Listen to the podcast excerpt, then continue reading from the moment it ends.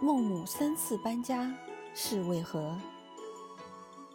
孟子又叫孟轲，是我国历史上著名的思想家、教育家。他自幼父亲早亡，母亲靠纺纱织布维持生活。小孟轲十分淘气贪玩，孟母眼瞅着孟轲和那些淘气的孩子玩耍，而耽误了学业。便决定搬家。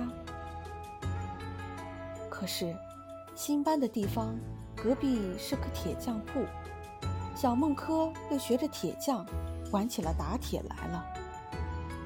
于是，孟母再次搬到了郊外的荒野之处。恰逢清明节，荒野里来了许多上坟扫墓的人。小孟轲又学着大人的样子，上坟扫墓。